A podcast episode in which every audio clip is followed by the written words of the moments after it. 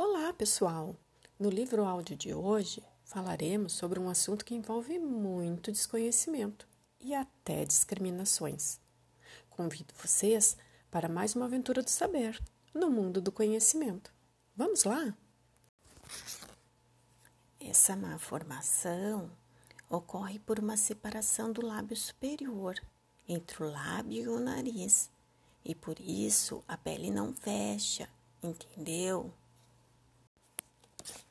O primeiro tratamento feito é cirurgia para corrigir a malformação. Por isso existe a cicatriz.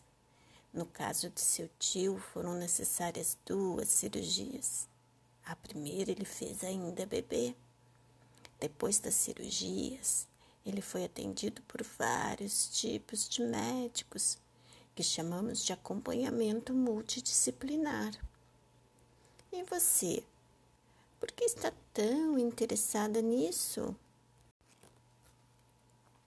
No início foi bem difícil, pois os colegas dele não entendiam aquela cicatriz e ele até acabou se isolando um pouco nessa época e precisou de ajuda de um psicólogo.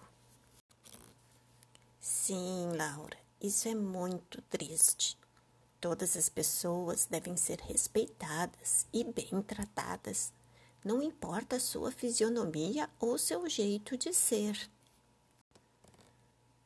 Essa minha neta é muito curiosa, vai correndo pesquisar mais sobre o assunto, por isso é tão inteligente e cheia de descobertas.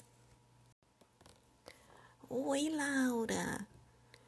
O lábio leporino é uma condição em que as causas nem sempre são totalmente conhecidas.